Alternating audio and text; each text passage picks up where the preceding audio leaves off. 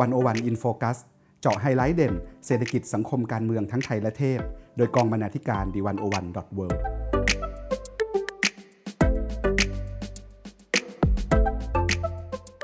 สวัสดีครับท่านผู้ฟัง กลับมาพบกับรายการ One O One In Focus วันนี้เราจะมาคุยกันในหัวข้อผู้ลี้ภัยนะครับ ซึ่งเป็นประเด็นใหญ่ที่ได้รับความสนใจในช่วงหลายปีมานี้ ในช่วงปีที่ผ่านมาวันโอวันเองก็ได้นำเสนอ บทความรวมถึงบทสัมภาษณ์หลายต่อหลายชิ้นนะครับที่เกี่ยวข้องกับผู้ลี้ภัย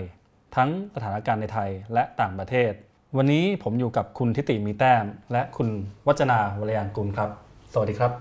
สวัสดีค่ะ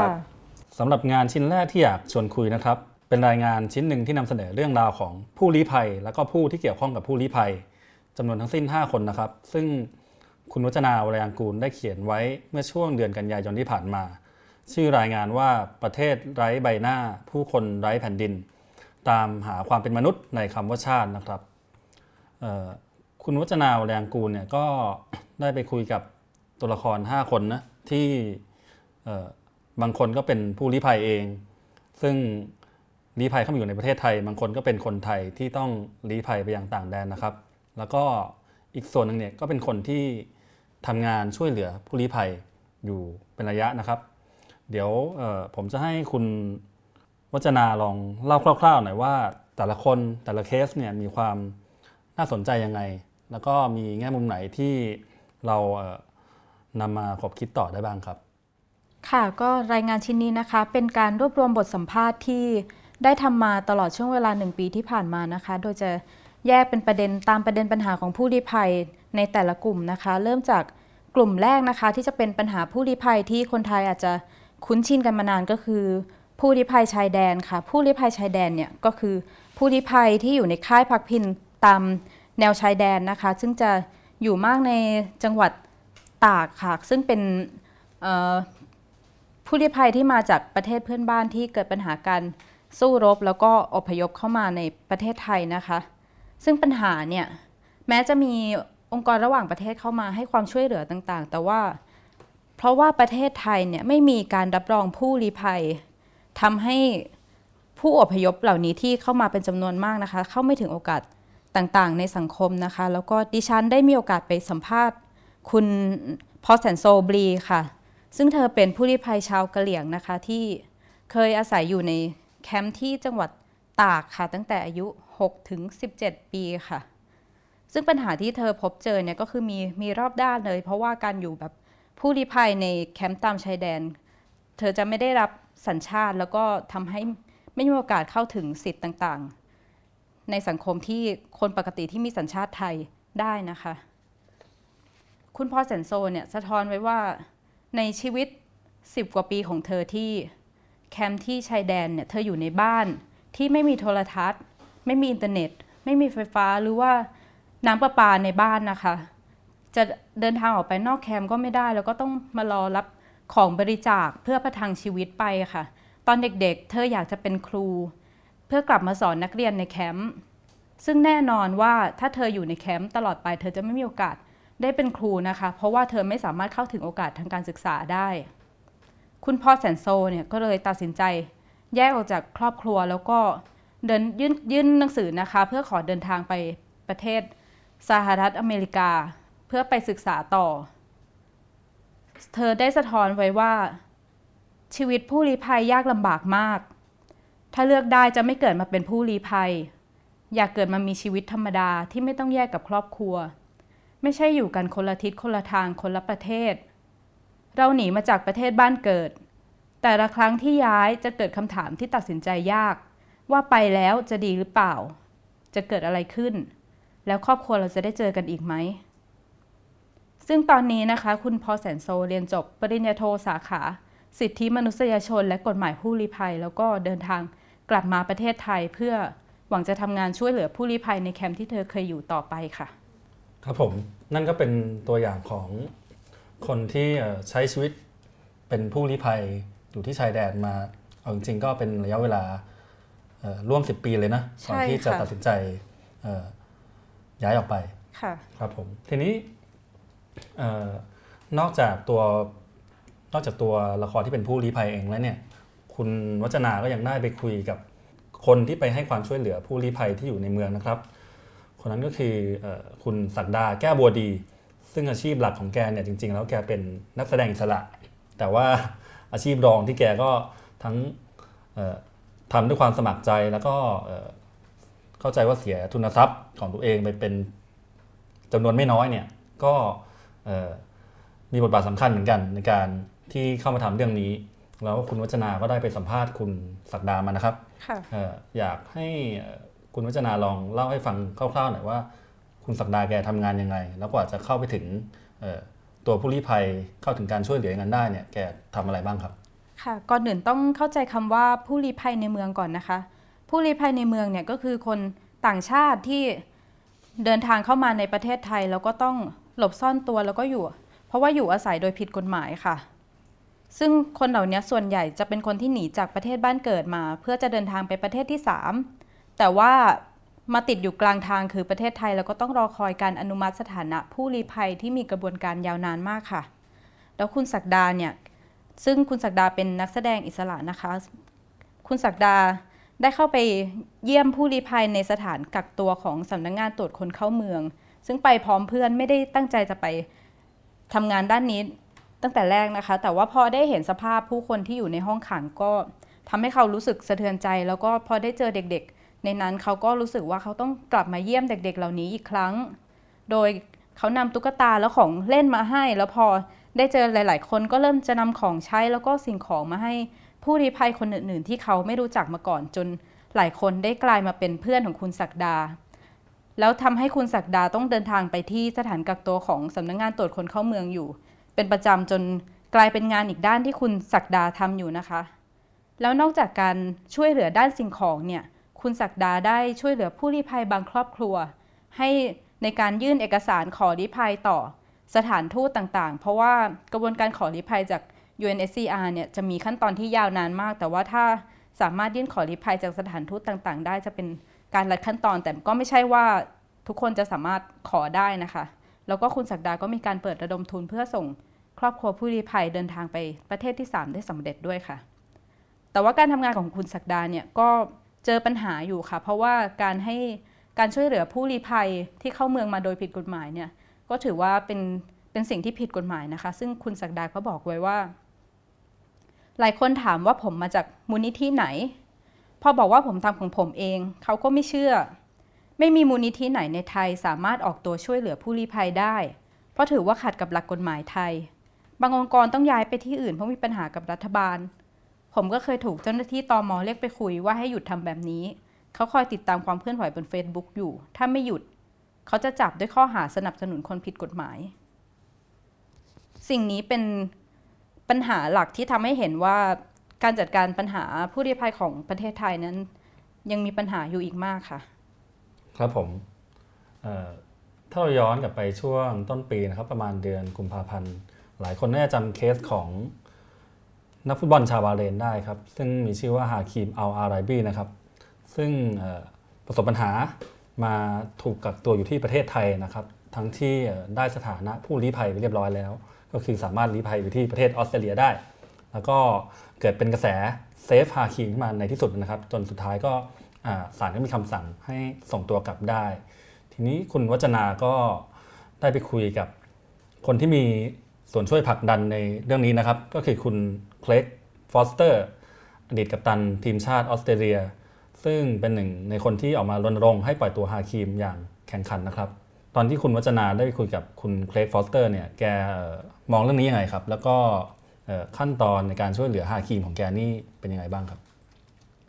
ค่ะคุณเคลกนะคะก็เป็นหนึ่งในคนที่ออกมารณรงค์อย่างแข่งขันในการช่วยเหลือคุณฮาคิมนะคะ เพราะคุณเคลกเนี่ยเป็นอดีตกัปตันทีมชาติออสเตรเลียนะคะ แล้วก็เป็นคนที่คอยช่วยเหลือเรื่องการดูแลเรื่องสวัสดิการการเรียกร้องสิทธิ์ของนักฟุตบอลที่ออสเตรเลียด้วยนะคะ ตอนนั้นที่ได้สัมภาษณ์คุณเคลกนะคะเขาก็เดินทางมาที่ประเทศไทย เพราะว่ามีปัญหาเรื่องการจับกลุ่มคุณ ฮาคิมอันอาลาบีนะคะ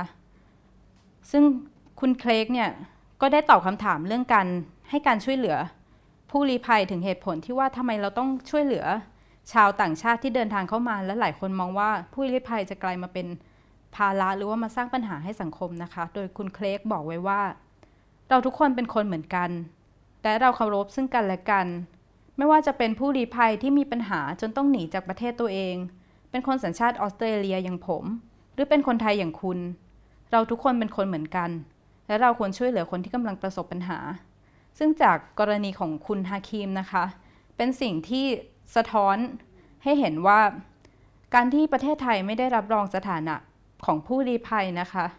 แล้วก็การที่กระทำขัดต่อกฎหมายจารีตประเพณี คือการพยายามที่จะส่งตัวคุณฮาคิมกลับไปบาเลนนะคะ จนถึงการทำที่ละเมิดต่ออนุสัญญาต่อต้านการทรมานเมื่อมีเหตุมีหลักฐานที่เชื่อได้ว่าหากคุณฮาคิม ถูกส่งกลับไปบาเลนอาจจะทำให้ถูกทรมานได้นะคะทำให้เห็นว่าประเทศไทยควรจะต้องแก้กฎหมายที่เกี่ยวข้องกับเรื่องผู้ลี้ภัย และกฎหมายที่เกี่ยวข้องอีกหลายสิ่งเลยค่ะ ครับผม นั่นก็เป็นภาพกว้างๆของผู้ลี้ภัยที่หลบเข้ามาใช้ชีวิตในประเทศไทยนะครับ ทีนี้ในอีก มุมหนึ่งเนี่ยช่วง 5 ปีที่ผ่านมาหลังจากรัฐประหารในปี 257 นะครับ ก็มีคนไทยจำนวนหนึ่งที่ต้องลี้ภัยไปใช้ชีวิตในต่างแดนนะครับ ซึ่งทางวันวันก็ได้มีโอกาสสัมภาษณ์ ผู้ลี้ภัยหลายต่อหลายคนด้วยกัน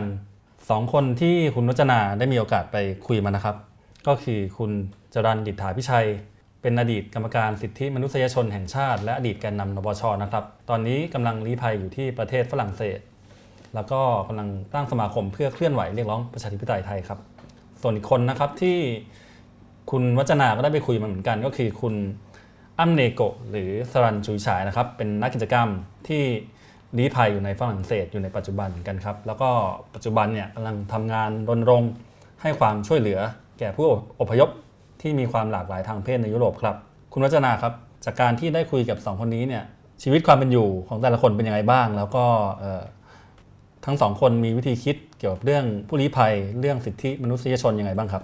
ค่ะก็ทั้งสองคนเนี่ยเป็นผู้ที่มีชื่อเสียงในแวดวงการเมืองของประเทศไทยนะคะ ก่อนจะต้องลี้ภัยออกไป ซึ่งชีวิตความเป็นอยู่ในต่างประเทศหลายคนอาจจะคิดว่าอย่างคุณจรันดิษฐาอภิชัยที่ เคยเป็นอดีตแกนนำนปช น่าจะมีชีวิตความเป็นอยู่ที่ดี แต่ว่า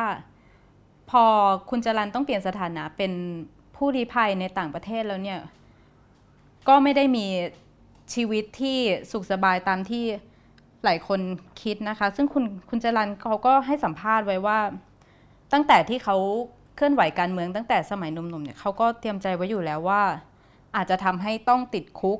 หรือต้องหนีไปต่างประเทศ ซึ่งเรื่องนี้ก็กลายมาเป็นเรื่องจริงตอนที่เขาอายุมากแล้วนะคะ แม้ว่าคุณจรันจะบอกว่าเขาก็ไม่ได้รู้สึกเป็นทุกข์กับการต้องอยู่ลำพังในต่างแดน การต้องแยกจากครอบครัว ไปใช้ชีวิตอยู่คนเดียว แต่ว่าก็ปฏิเสธไม่ได้นะคะ ว่าการลี้ภัยในต่างประเทศเนี่ยไม่ใช่เรื่องพึงปรารถนาของใครเลย เพราะว่าจะต้องเผชิญความแตกต่างทั้งทางด้านภาษา สังคม วัฒนธรรม การเด้งชีพ หรือว่ากระทั่งการรักษาคุณค่าในตัวเองสำหรับคนที่เคยมีบทบาทมีการทำงานซึ่งตัวเองภาคภูมิใจมาก่อน ส่วนคุณอ้ำเนโกะนะคะ ตอนนี้เธอก็เรียนจบปริญญาตรีในประเทศฝรั่งเศสแล้วแล้วเธอก็กำลังเตรียมเรียนต่อปริญญาโท ขณะที่ก็ทำงานรณรงค์เรื่องความหลากหลายทางเพศเกาะของผู้อพยพในยุโรปไปพร้อมกันค่ะ คุณอ้ำเนี่ยบอกไว้ว่าสิ่งที่ เธอเป็นห่วง ตั้งแต่เดินทางออกมาจากประเทศไทยสิ่งเดียวก็คือ ครอบครัวของเธอค่ะ ซึ่งยังถูกเจ้าหน้าที่ข่มขู่คุกคาม แล้วก็มีการกดดันเพื่อไม่ให้เธอแสดงความเห็นเกี่ยวกับการเมืองไทยในทาง Facebook นะคะ คุณน้ำก็เลยเลือกตัดขาดกันติดต่อกับครอบครัวเพื่อไม่ให้ได้รับผลกระทบไปด้วยค่ะ คุณอ้ำบอกไว้ว่า ช่วงหนึ่งเจ้าหน้าที่ไปข่มขู่ครอบครัวที่บ้านหนักมาก ขู่ว่าจะดำเนินคดี พ่อต้องอัดวิดีโอ ร้องไห้ ขอให้หยุดเถอะ พ่อรักหนูนะ อ้ำก็เลยต้องตัดการติดต่อสื่อสารกับครอบครัวไป เพราะว่ากลัวครอบครัวจะซวยสองปีมานี้พี่สาวก็ยังเขียนมาหาเรื่อยๆ แต่ไม่ได้ตอบเขาเพราะรู้ว่าถ้าตอบครอบครัวก็คงลำบาก เศร้านะ แต่เพื่อความปลอดภัยของเขา สิ่งที่คุณอ้ำพูดยังทำให้เห็นว่านอกจากความลำบากในการเป็นผู้ลี้ภัยในต่างแดนแล้วยังมีความน่ากังวลเรื่องการ คุกคามของทางรัฐไทยอีกด้วยค่ะ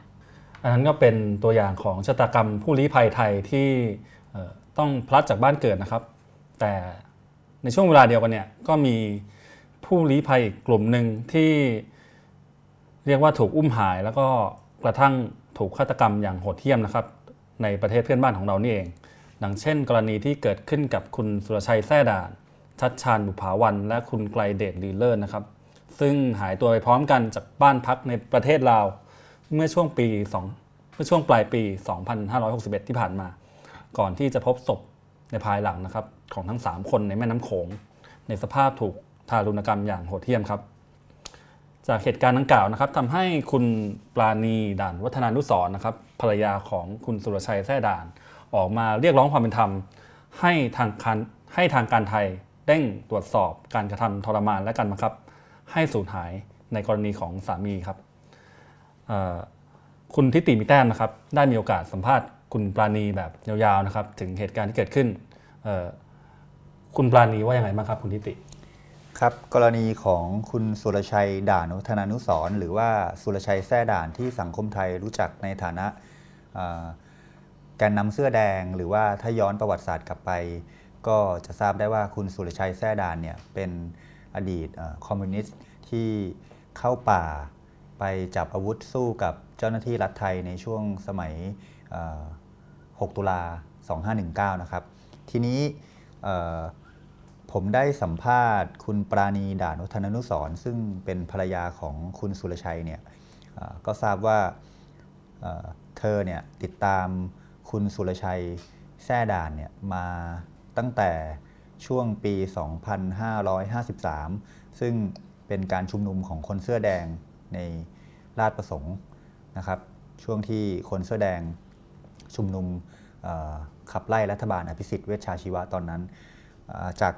สายตาของคุณปราณีเนี่ยก็มองคุณสุรชัยหรือสามีของตัวเองเนี่ยเป็นนักต่อสู้ทางการเมืองคนหนึ่ง ซึ่งเรียกร้องสิทธิเสรีภาพทำให้ ต้องติดคุกในข้อหาคดี 112 นะครับ แล้วก็ไม่ได้สิทธิประกันตัวเหมือนผู้ต้องหารายอื่น ๆ ในคดีเดียวกัน ในขณะที่คุณสุรชัยได้รับพระราชทานอภัยโทษในปี 2556 หรืออีก 2 ปีต่อมาเนี่ย คุณปราณีบอกว่าสามีเธอเนี่ยตั้งใจใช้ชีวิตบั้นปลายที่เหลือ เพื่อเขียนหนังสืออยู่บ้านอย่างสงบนะครับ แต่อีกเพียงปีเดียวเนี่ยสังคมไทยหรือเมืองไทยก็เกิด การรัฐประหาร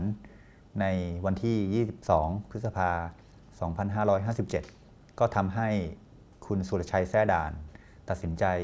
หนีออกจากประเทศไทย เพราะว่ารับไม่ได้ที่มีการรัฐประหาร แล้วก็ในความเป็นนักสู้เพื่อประชาธิปไตยเนี่ยก็คุณสุรชัยก็รู้สึกว่าตัวเองไม่ปลอดภัย ก็อาจจะเป็นความรู้สึกในเหมือนในสมัยที่คุณสุรชัยต้องเข้าป่า เมื่อ 40 กว่าปีก่อน เพราะว่าถ้าอยู่ในเมืองแล้วก็รู้สึกไม่ไม่ปลอดภัยเหมือนกัน ทีนี้เราก็ทราบจากข่าวนะครับว่าคุณสุรชัยเนี่ยหนีไปอยู่ประเทศลาว ก็อยู่พร้อมกันกับคุณกาสลองหรือว่าไกเดตหรือเลิศ แล้วก็คุณภูชนะหรือชัดชาญบุภาวัน ซึ่งทั้งสองคนนี้ก็พบเป็นศพอยู่ริมน้ำโขงเมื่อปลายปี 2561 ซึ่งมีการตรวจ DNA แล้วนะครับ แต่ว่ากรณีของคุณสุรชัยแท่ด่านเนี่ยยังไม่มีการพิสูจน์หลักฐานอย่างเป็นรูปธรรมชัดเจน แต่ว่าในฐานะภรรยาเนี่ยความรู้สึกของภรรยาเนี่ยก็เชื่อว่าสุรชัยแท่ด่านหรือสามีของเธอเนี่ยก็ถูกกระทำเช่นเดียวกันกับ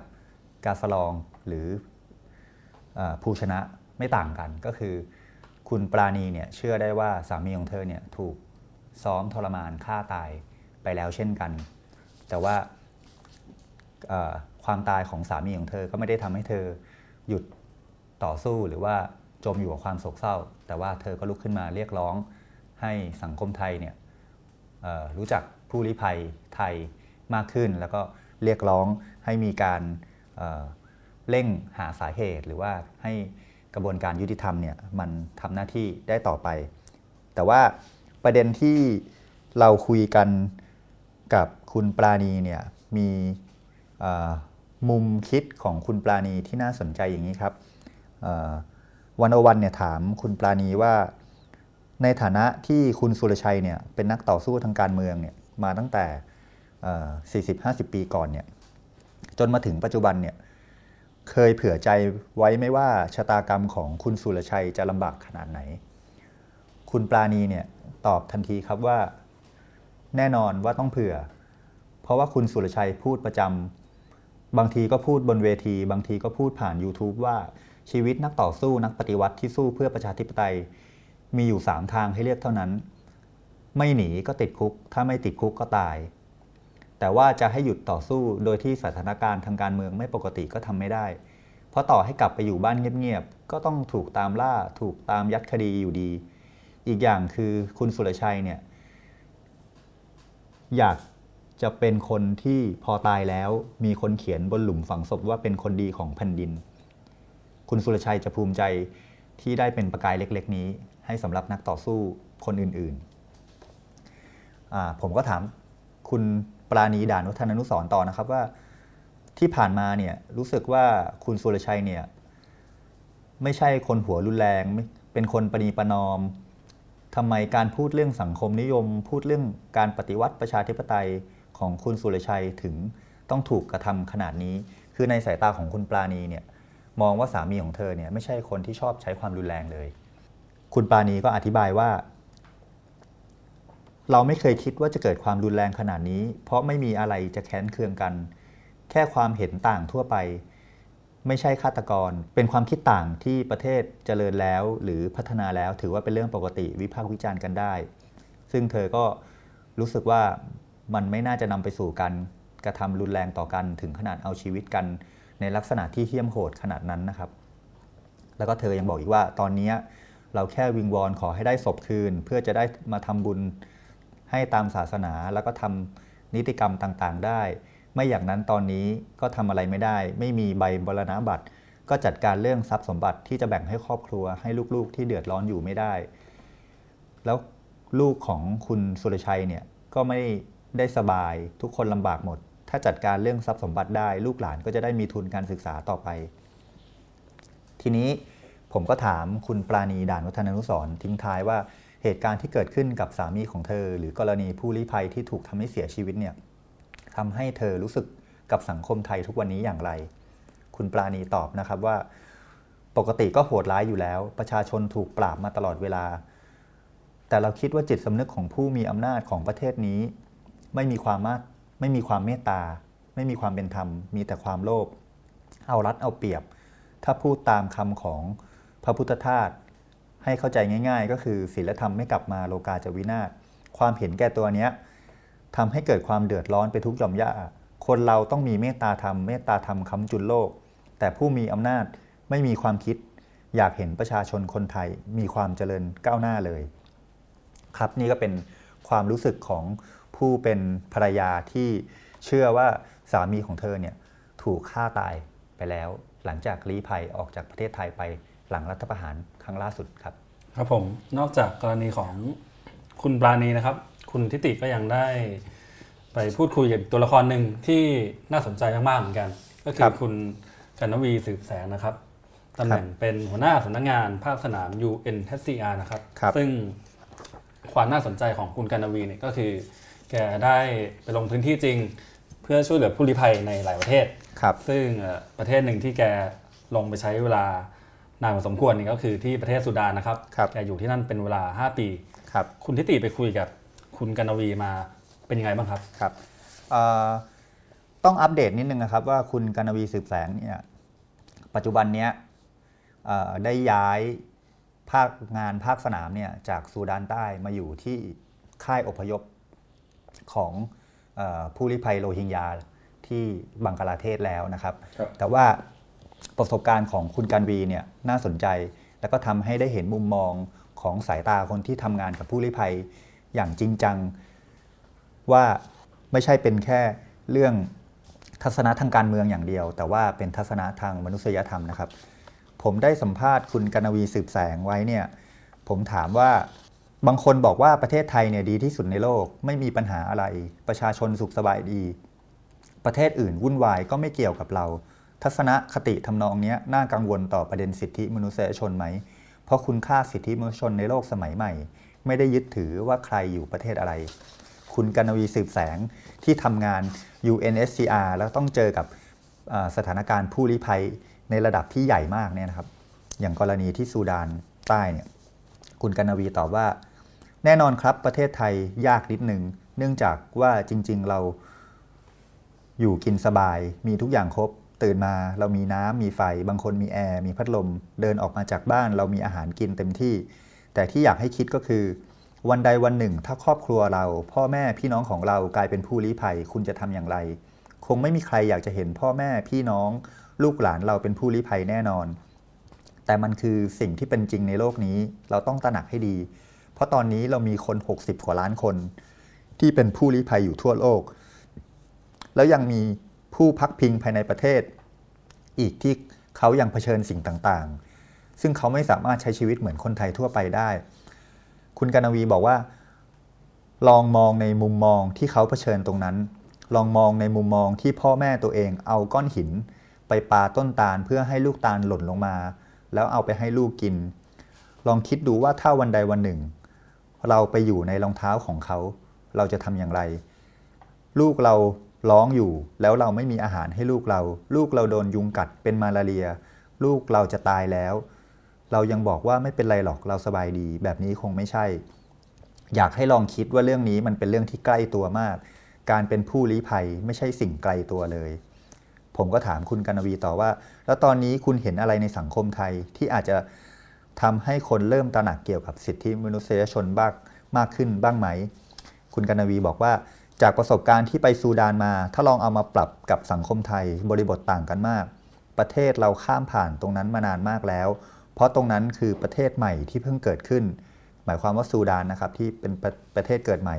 มีหลายกลุ่มหลายชาติพันธุ์เกิดขึ้น คนยังมองว่าชาติพันธุ์อื่น ด้อยกว่าชาติพันธุ์ตนเอง มองตัวเองสูงกว่าคนอื่น จนถึงขั้นเอาชีวิตกัน แต่ประเทศไทยเราผ่านจุดนั้นมานานมากแล้ว ตอนนี้เราจะเห็นว่ามีการพูดคุยเรื่องพหุวัฒนธรรมมากขึ้นกว่าเมื่อก่อนมาก ผมก็ถามคุณกนวีต่อไปว่า คุณคิดอย่างไรกรณีคนไทยบางส่วนลี้ภัยไปต่างประเทศหลังรัฐประหาร พอ UNSCR ให้การช่วยเหลือ ก็มีคนไทยบางส่วนวิจารณ์ว่าคุณจะไปช่วยพวกนั้นทำไม คุณกนนวีให้แง่มุมคิดไว้อย่างนี้นะครับว่ากรอบกฎหมายระหว่างประเทศมีอยู่ชัดเจน ก็คือสนธิสัญญาว่าด้วยเรื่องสถานะผู้ลี้ภัย ปี 1951 มีการเคารพหลัก นี้กันทุกประเทศไม่ใช่แค่ประเทศไทยประเทศเดียว ถึงแม้ว่าประเทศไทยเราจะยังไม่เคยให้สัตยาบันในสนธิสัญญานี้ แต่มันเป็นจารีตประเพณีปฏิบัติเหมือนประเทศอื่นๆ ซึ่งเราจำเป็นที่จะต้องยอมรับ และการให้สถานะผู้ลี้ภัยก็ไม่ได้เข้าข้างใครข้างหนึ่ง เพราะเราพิจารณาตามหลักการ ในบริบทของประเทศไทยไม่ว่าจะเป็นเสื้อเหลืองเสื้อแดง เสื้อม่วงเสื้อเขียวเรา UNSCR ในฐานะองค์กรสิทธิมนุษยชนก็ต้องให้ความช่วยเหลือทั้งหมด ครับ นี่ก็คือสิ่งที่คุณกันวีให้แง่คิดไว้ในฐานะคนที่ทำงานองค์กรระหว่างประเทศในเรื่องสิทธิมนุษยชน ซึ่งเป็นการมองข้ามพรมแดนความเป็นไทยไปแล้วนะครับ ครับผมอันนั้นก็คือภาพกว้างๆนะครับของเรื่องราวของผู้ลี้ภัยทั้งในไทยและต่างประเทศนะครับ ทีนี้เชื่อว่าพอท่านผู้ฟังฟังถึงจุดนี้เนี่ยก็น่าจะเริ่มอยากรู้แล้วว่า แล้วเราจะแก้ปัญหานี้กันยังไงนะครับ แนวทางนโยบายหรือกฎหมายที่มันจะช่วยแก้ปัญหานี้ได้เนี่ยมันควรออกมาเป็นในรูปแบบไหน คุณทิติก็ได้ไปคุยกับตัวแทนจากสี่พรรคการเมืองนะครับ ซึ่งอันนี้ก็คุยตั้งแต่ช่วงเลือกตั้งเลยก่อนเลือกตั้งด้วยซ้ำซึ่งก็ได้แก่คุณชุมาพรแต่งเกลี้ยงนะครับ ผู้สมัครสสกรุงเทพเขต22จากพรรคสามัญชนนะครับ คุณพลตำรวจโทพงศกรลอดชมพู ผู้สมัครสสบัญชีรายชื่อรองหัวหน้าพรรคอนาคตใหม่นะครับ คุณรยุทธ์บุญทัน ผู้สมัครสสบัญชีรายชื่อ และรองโฆษกพรรคเพื่อชาติและคนสุดท้ายนะครับ คุณลอมละแซเยะผู้สมัครสสบัญชีรายชื่อ และกรรมการบริหารพรรคประชาชาติครับทั้ง 4 คนนี้มีมุมมองต่อเรื่องผู้ลี้ภัยยังไงบ้างครับ คุณทิติครับคือช่วงเลือกตั้งเนี่ยนะครับ เราจะเห็นพักการเมืองแต่ละพักเนี่ยเสนอนโยบายที่อยากจะให้ ประชาชนคนไทยเนี่ยได้มีคุณภาพชีวิตที่ดี ทั้งในทางเศรษฐกิจและสังคม ไม่ว่าจะเป็นการเข้าถึงสิทธิ์ในการรักษา ไม่ว่าจะเป็นการมีนโยบายเรื่องเรียนฟรีการศึกษาที่ดี มีระบบประกันสุขภาพที่ดี แต่ประเด็นก็คือว่าเมื่อเราเวลาเมื่อเราพูดถึงผู้ลี้ภัยเนี่ยซึ่งแน่นอนครับว่าผู้ลี้ภัยไทยเนี่ยไม่สามารถกลับมาเลือกตั้งได้แน่นอน ถ้าเขากลับมาเลือกตั้งเขามีโอกาสที่จะถูก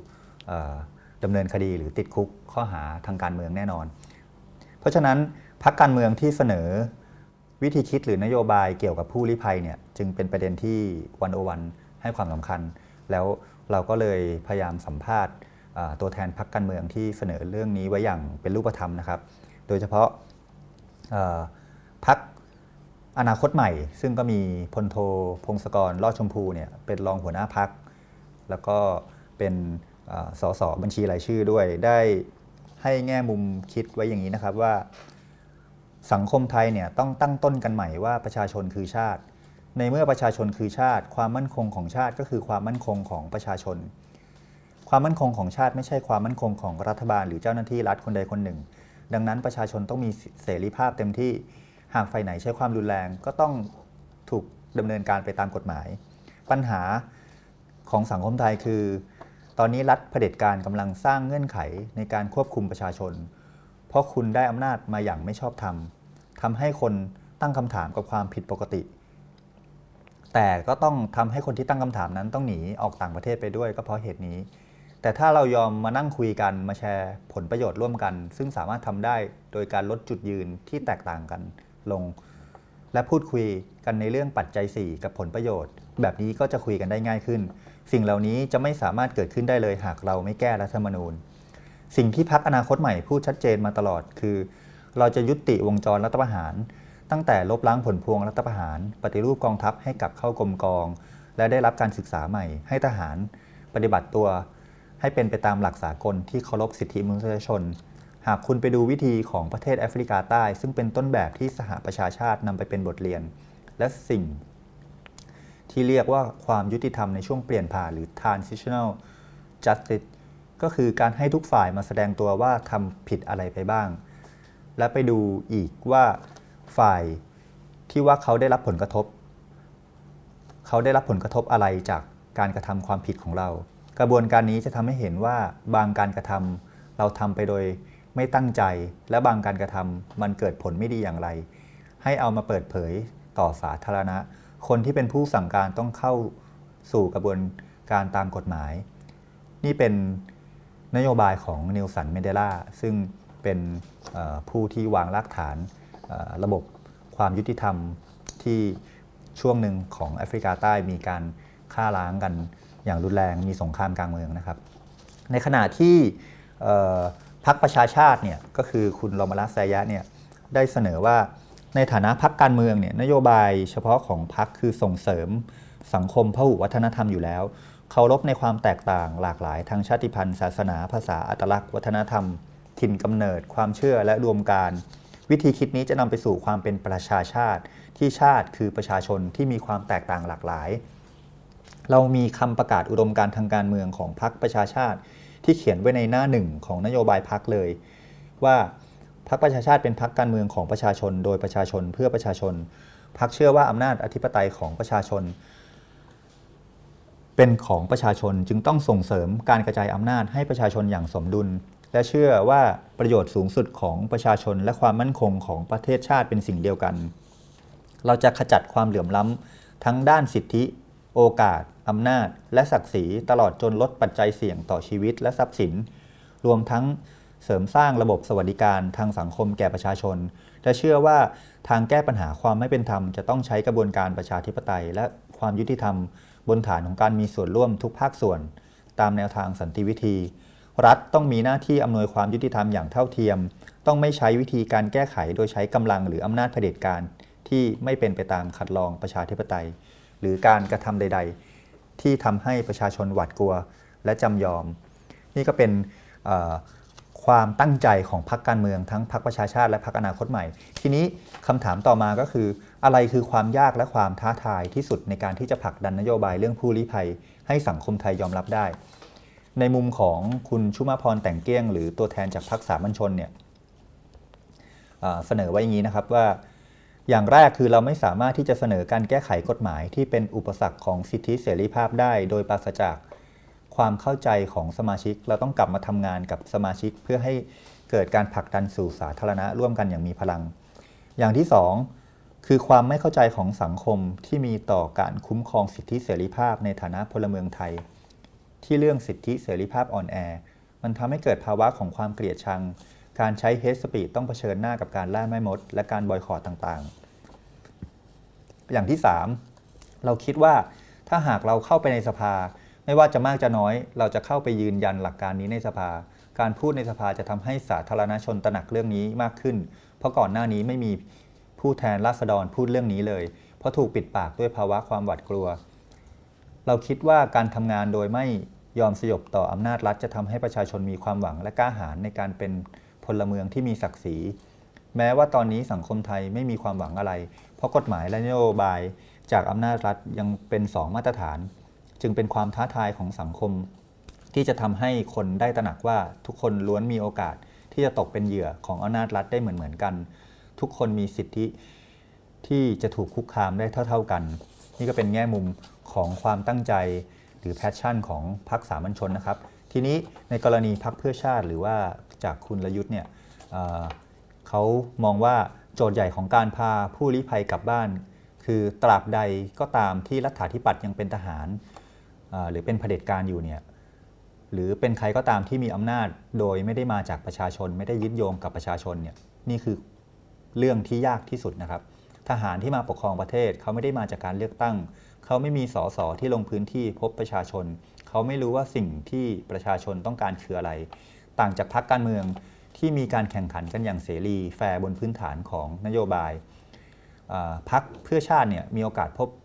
ปะพี่น้องประชาชนในพื้นที่ ประชาชนก็จะสะท้อนความต้องการออกมาให้พรรคการเมืองพรรคการเมืองก็จะเอา